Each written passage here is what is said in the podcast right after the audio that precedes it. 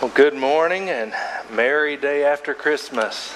It's good to see you all. I want to invite you to turn in your Bibles to 1 Peter chapter 5 this morning. 1 Peter chapter 5. You know, in John chapter 16, in verse 33, Jesus said something profound, and, and I think it's something that's going to it really summarizes what we're going to talk about and think about together today, though we're going to flesh it out a little bit more. Here's what Jesus said to his disciples not long before he would go to the cross and uh, be raised. Jesus said this These things I have spoken to you, so that in me you may have peace. But in this world you will have tribulations. But take courage. I have overcome the world. Today I want to show you from the Bible in 1 Peter chapter 5 four specific helps for Christians that will help us turn our tribulations into triumphs.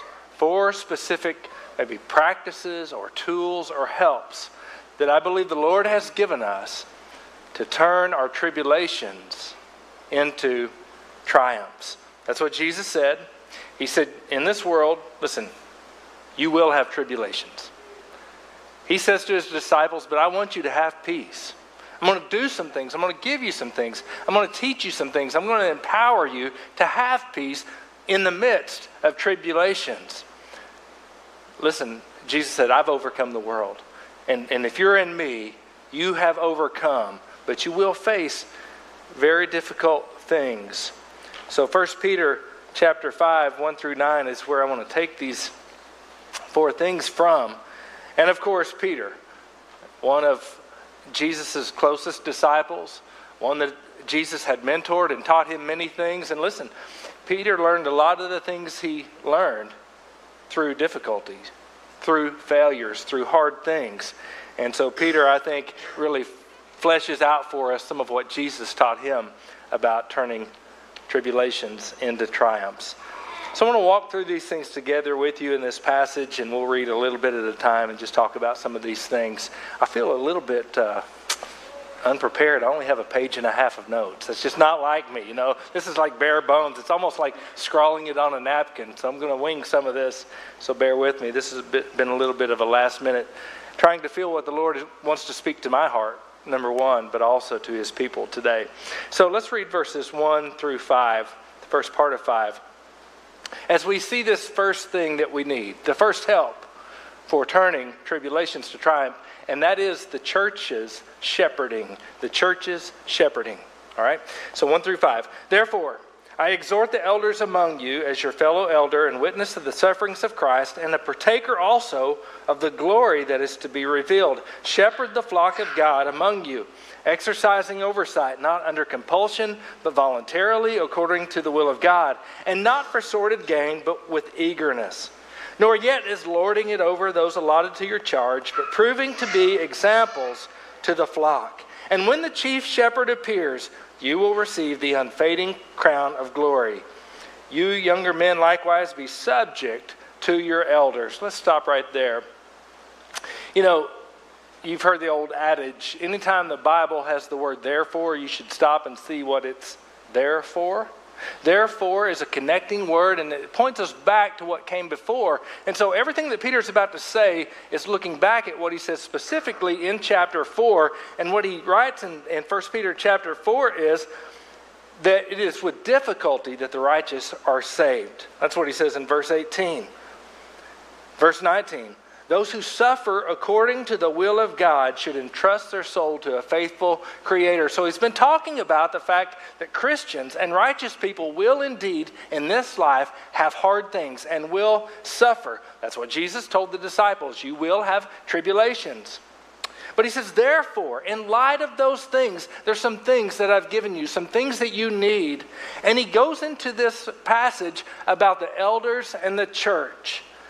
All right? And so the first thing I would say is that we need, as God's people, is we need the churches shepherding. Now, the first few verses there, I think, primarily are aimed at the pastors or elders. And he's saying, in the church, I've called out and called and given a responsibility to some men who are the elders or overseers or pastors of the church. And, and I want you to shepherd God's people. And it's not going to be an easy thing because God's people face hard things.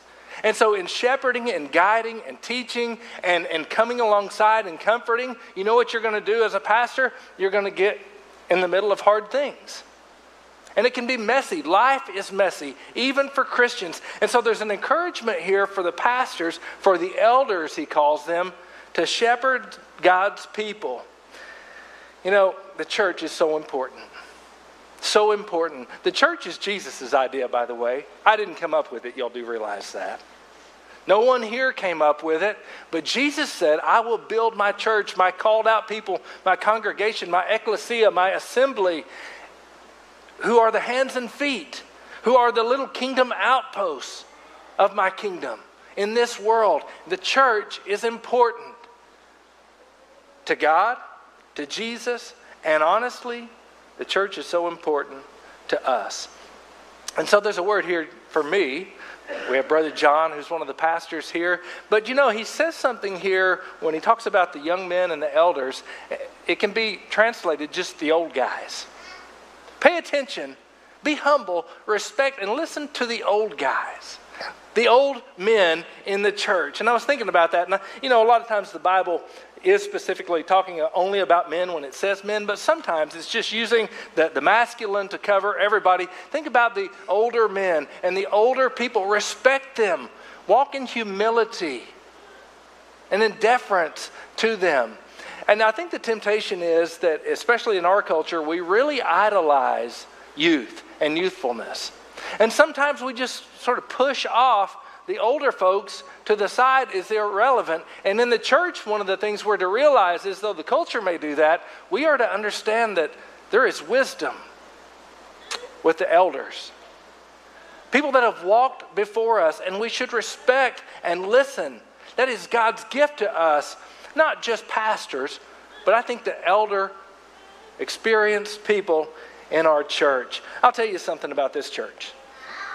This church First Baptist Church of Valley Springs is full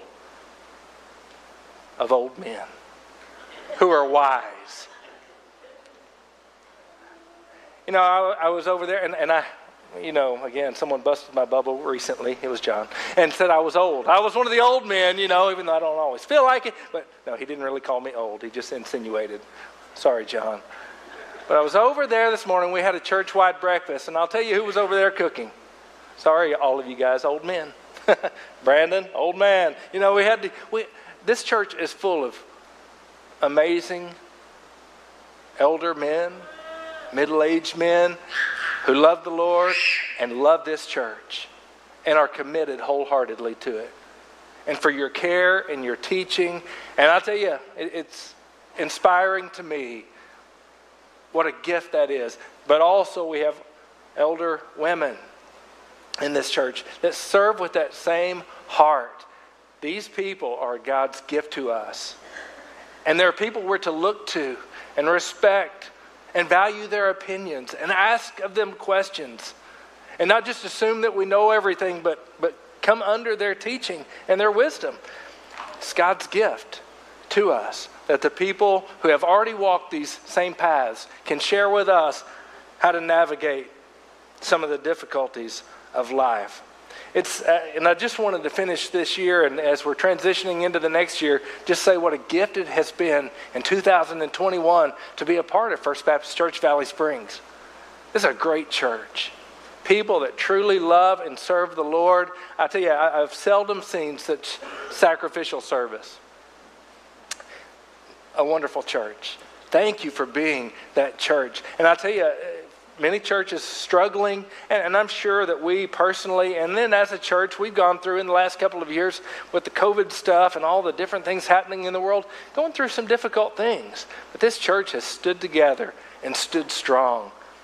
And a large part of that is because of the solid, stable wisdom of the older folks in this church who have said, We're staying, we're committed, we're going to see this through. So, hey, listen, let me get back to this and just say this that we need the church. If you're going to triumph in tribulations, you need the church. Everyone's all about being evangelical and leaving the church and bashing the church and all of that, people that are Christians. And, and sure, the church has flaws and blemishes. We're, we're humans, every one of us. We're not perfect, but we're God's plan. The church is Christ's plan. And for Christians, when you face hard things, there is nothing like the people of God who come alongside, put their arm around you, send a card, stand with you, remind you of what you need to hear, speak an encouraging word, and sometimes that encouraging word comes with a kick in the pants, all right? But we need the church. Don't be quick to abandon the church's shepherding. It is one of the primary means or tools that God will use to help carry you through difficult things. So we need the church's shepherding. The next thing that I want you to see that's a tool to help us in moving from tribulation to triumph is the character of humility. Let's pick up there where I left off in verse 5 and into verse 6. So he says, "You younger men likewise be subject to all of your uh, to your elders, and all of you now clothe yourself with humility toward one another. For God is opposed to the proud, but gives grace to the humble. Therefore, humble yourselves under the mighty hand of God, that he may exalt you at the proper time. You know, the church is full of people, it's a community. And as a community where we need one another, and we are God's gift to one another, we have to learn to walk in a certain sort of relational vitality. We need the character of humility. If we're going to function well in the church, we have to learn to be humble. Humble. What is humility? Well, one easy thing to say is it's, it's obviously, it appears to be the opposite of pride, for it says, God opposes the proud and gives grace to the humble. So humility is not walking in the pride of the flesh. I've heard it said, this is one of my favorites, and you've probably heard this too. Uh, humility is not thinking less of yourself, but what? Thinking of yourself less. It's to say, I, need to be aware of other people, not being self centered and so self focused that I can't see what's going on in other people's lives. All of you, he says, every one of you, clothe yourself with humility. Humble yourselves. I don't think humility is just a state of mind and heart, by the way, though I think it begins there. I think it's actually actions. To be proud is to do things from pride, it's to act in a certain way. And to be humble, to clothe yourself, is to put on a certain way of operating that's like God, it's like Jesus. It's, it's not full of pride. And again, I'm sure many of you have studied about pride and humility, but I just think that we need to quit being so self centered a lot of the times. That's our natural tendency, is to gravitate back to self centeredness and self focus. And when we do that, we begin to look at others cynically. We look at others as worth less than us, or they don't matter as much as us. But to be humble is to say, you know what? Every person matters to God. Every person in this church, we all have different gifts, different backgrounds, different talents, different problems. We're all different, but no one more important than the other. All right, so put on the character and the, the clothing of humility. You know, why does God hate pride so much? I don't, I don't know fully but I think this. I think that when we operate in a prideful way, one of the things we do is we, we cocoon ourselves, we insulate ourselves from the grace of God. Other people, service, all kinds of things. It closes us off, and then other people cannot input into our lives, and we don't put into other people's lives. I think that pride leaves a destructive path, much like the tornadoes that just ripped through states here in our area. Leaves a destructive relational path that is hard to overcome. When we let pride run rampant in our lives, man, we can't be, we can't receive what we need from the church and in the church, and we hurt people. Quite frankly, we hurt people. You know, there are things that we will do operating in pride that honestly, in this life, we can never undo. We will say things and do things that will mar relationships. Sure, we can forgive, but it just seems like sometimes they're never the same. Pride is absolutely destructive. And so, one of the things that we've got to do to turn tribulations into triumphs is to put on the character of humility. And a lot of times, what that means is we've got something going on in our lives this brokenness, this thing that's wrenching us apart. Maybe it's a broken relationship. And to put on humility would look like this I need to go to that person and I need to get on my knees and say, I'm sorry. And ask for forgiveness. I may need to make restitution for something. I need to humble myself and try to turn this mess into something that God can use. So, the character of humility is something, it is a tool that we have to have if we're going to experience victory in this life. Let's move to the next thing, the next tool we need, and that is casting anxiety. Look at verses 6 through 7. It says, Therefore, humble yourselves under the mighty hand of God, that he may exalt you at the proper time. Here it is casting all your anxiety on him because he cares for you. Now, there's a lot of things I could say here. I, want to get down to the, the meat of it. If you're going to be a fisherman, one of the skills you've got to learn is to cast your line where it needs to be. There is nothing more frustrating than fishing and constantly putting your line and your bait and your hook into a tree or a snag or some mess. It make you lose your religion, right, you fishermen?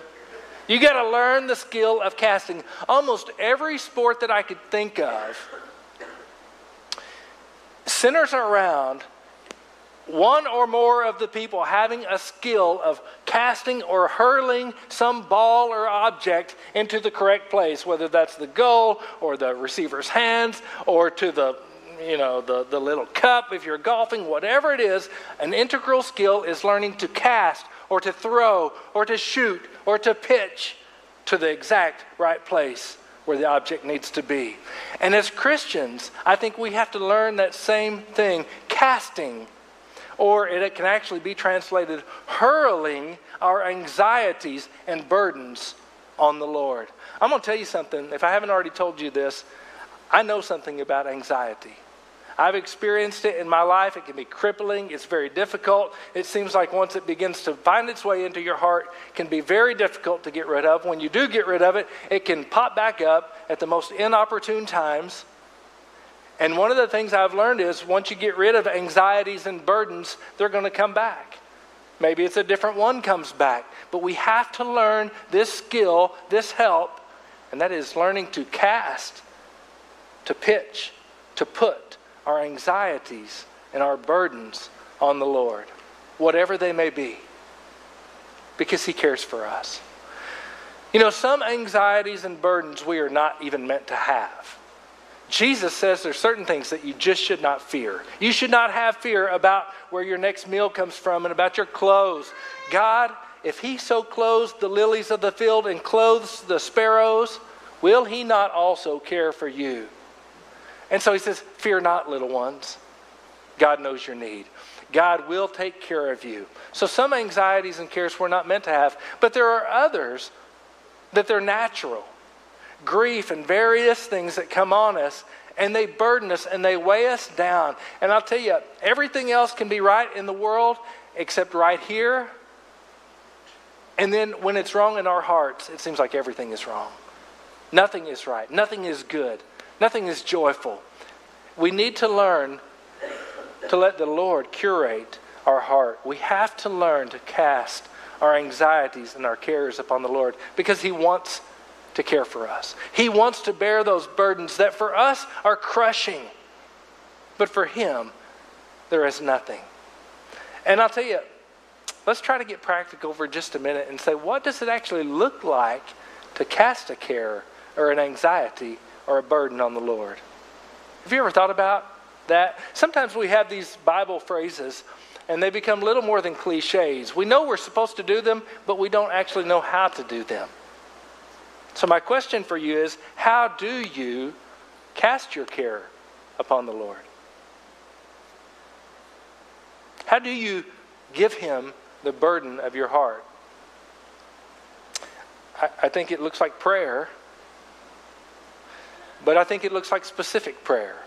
One of the things that I have learned, and I try to uh, remember to practice it, but sometimes I don't. Like when anxiety comes on me, my mouth gets really dry, my heart starts. I start thinking about all kinds of things, and, and there are various uh, things that go through my mind. And I'll tell you, I have some rituals that seem to help me. You'll see me doing these on Sunday mornings sometime right over here. I have a little bit of water because when I get anxiety, my mouth gets dry. So I sip water. I have cough drops. it, I don't know what it is about rattling around in my teeth. It makes me think about something else. I use chapstick. So these are my three rituals before I preach on Sunday morning, especially when I'm feeling anxiety. But you know what? Those are pretty superficial, and, uh, and while they help me, honestly, if the anxiety and the burden is something deeper, Carmex ain't going to cut it. Right? One of the things I've had to learn to figure out is, Lord, what am I fearing right now? Because anxiety is ultimately fear. Lord, what am I what am I fearing? Or if it feels like a crushing burden, Lord, what what, what is it that is weighing down my heart? And I need to name it. I need to understand it.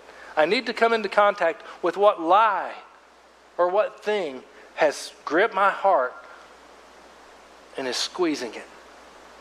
And then you know what I do? I, I pray. And I say, Lord, right now, I'll tell you, I'm just going to name one for you that I think is a very common one for me that causes anxiety on Sunday morning, sitting in that pew right there. Lord, I care too much about performing and what other people think about me. And it's crippling me. And really, Lord, all that really matters is what you think about me.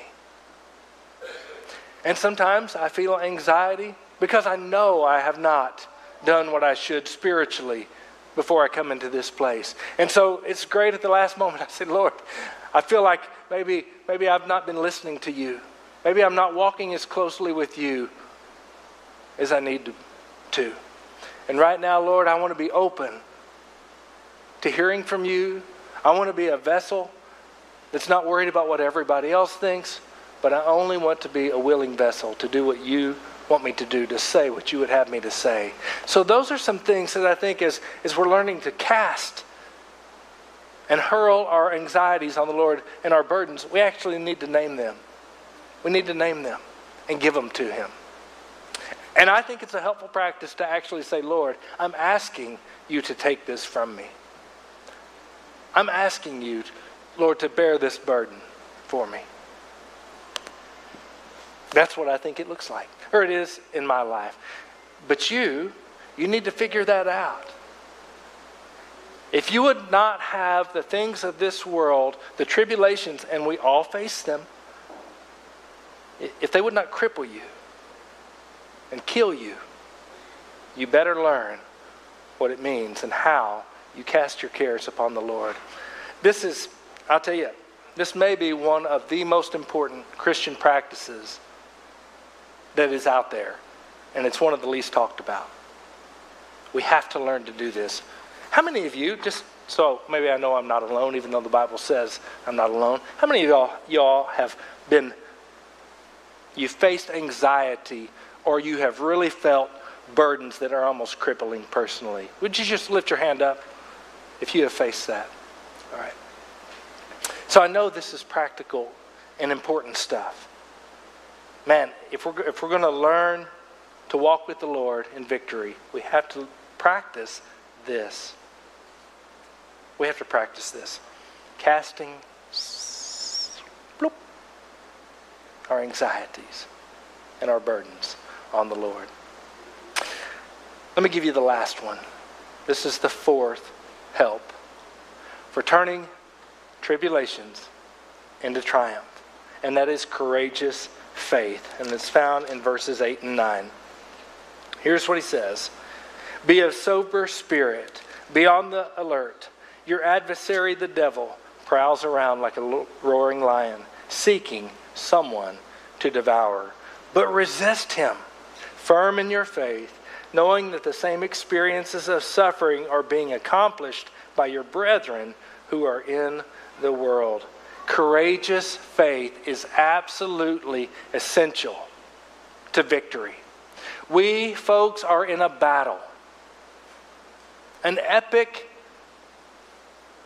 global, universal, spiritual realm, physical realm battle.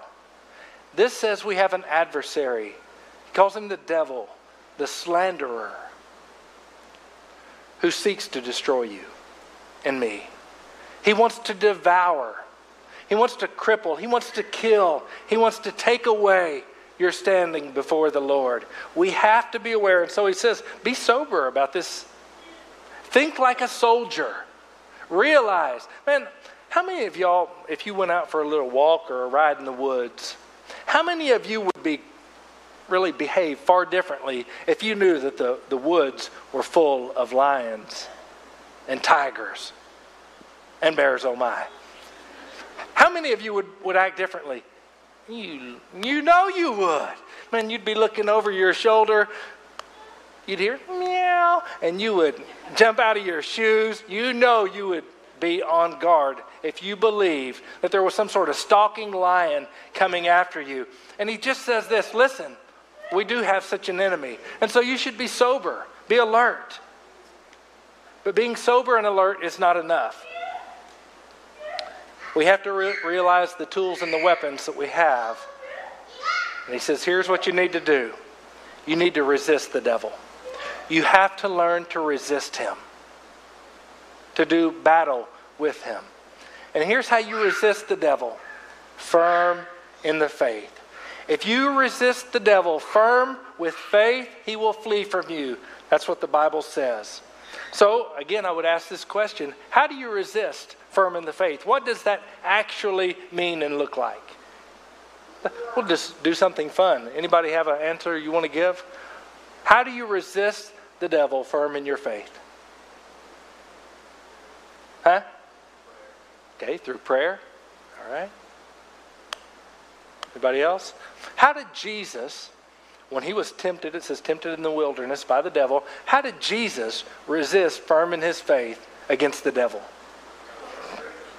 Okay? So we realize that the devil, what he does is he comes and he brings lies and accusations. He's a slanderer. He slanders God.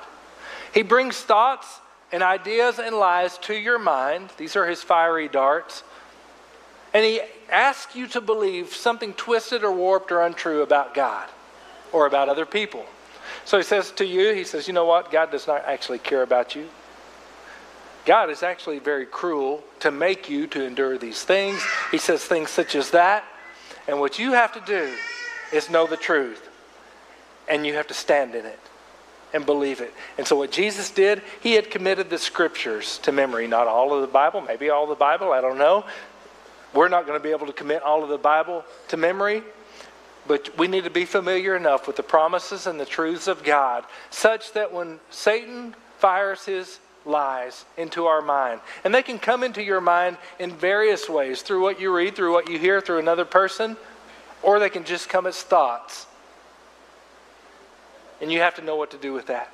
You need to extinguish that fiery dart by repelling it with the shield of faith and with the sword of the Spirit, which is the Word of God, the truth of God. So Satan tells you a lie. You need to be able to counter that lie and say, actually, what Jesus said, it is written, and he would quote a scripture, and he would stand on the promises and truths of God. And it says the devil would leave him. But guess what? The devil comes back, and he brings more lies and untruths. Continually, this happens. And so he is like a roaring lion, seeking to devour us, to gobble up our faith, to cause us not to be able to stand, to destroy us. And we have to learn to stand resisting the devil and the lies that he brings into our lives. One of the songs we sang today God, you're so good. And we sing it over and over. I don't know about you, you know, the first time I see something, it disappears pretty quickly. But in meditating and repeating these truths over and over, just for those few minutes, God, you are good. You're good to me. That's powerful. Because I'll tell you, things going on in my own life have tempted me to say, God, I don't know. This doesn't seem good. As I see your ways played out or certain things in life, it doesn't seem good. But you know what that is? That's a lie from the devil. Has God surely said? Why would God deprive you of? All kinds of lies come to us. And just that simple truth was one I needed to sing today. God, you're so good. To resist the devil and that lie that would lead me away from the good and everlasting God. So we need courageous faith. We have to learn to stand on the Word of God, meditate it, read it, know it, and wield it like a sword. And he says in verse 10 after you have suffered for a little while, God will perfect you or mature you. He will bring you to maturity. He will confirm you. He will strengthen you. He will establish you. And He will bring you into glory. And Jesus says, I have overcome the world. We need to understand our faith is like a chain that binds us to Jesus. And when He has overcome the world, as long as we are believing and bound to Him by faith, we have overcome the world because of Him. We can be victorious. Folks, we will face hardship, tribulations, and trials. But God has given us victory. But He does it through very specific means and ways that we have to learn. Tools like these helps and we have to practice them over and over again. That's why they're called Christian disciplines. They're things that we just have to continue doing if we would have the victory. All right? Would you bow with me today as we close?